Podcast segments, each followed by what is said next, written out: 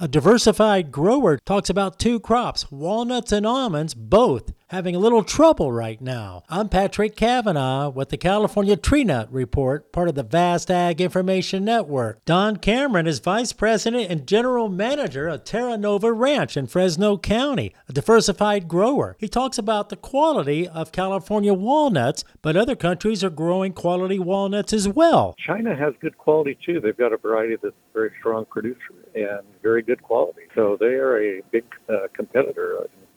Well. They have Chandler. And Cameron is frank about walnuts. He just doesn't make any money. It's it's a loss. We know that you know the longer it is bad, I think the sooner it'll correct itself. At least here in California. Cameron said you just can't continually lose money, and he also comments on the almond carryover that's hurting the prices. Either we continue to have the carryover that was built up during the COVID period with uh, difficulty in getting the crop moved on to the uh, ships and out of out of California. Yeah, and that has continued to plague us. Even with uh, a very light crop last year, and again definitely a lighter crop than normal this year. We'll see where it ends up. But you would think that the carryover would be reduced uh, substantially, but uh, we're just not seeing it with the world economies and the demand uh, that we normally have, even domestically. That's Don Cameron, a long-time diversified grower with the Ag Information Network. I'm Patrick Cavanaugh.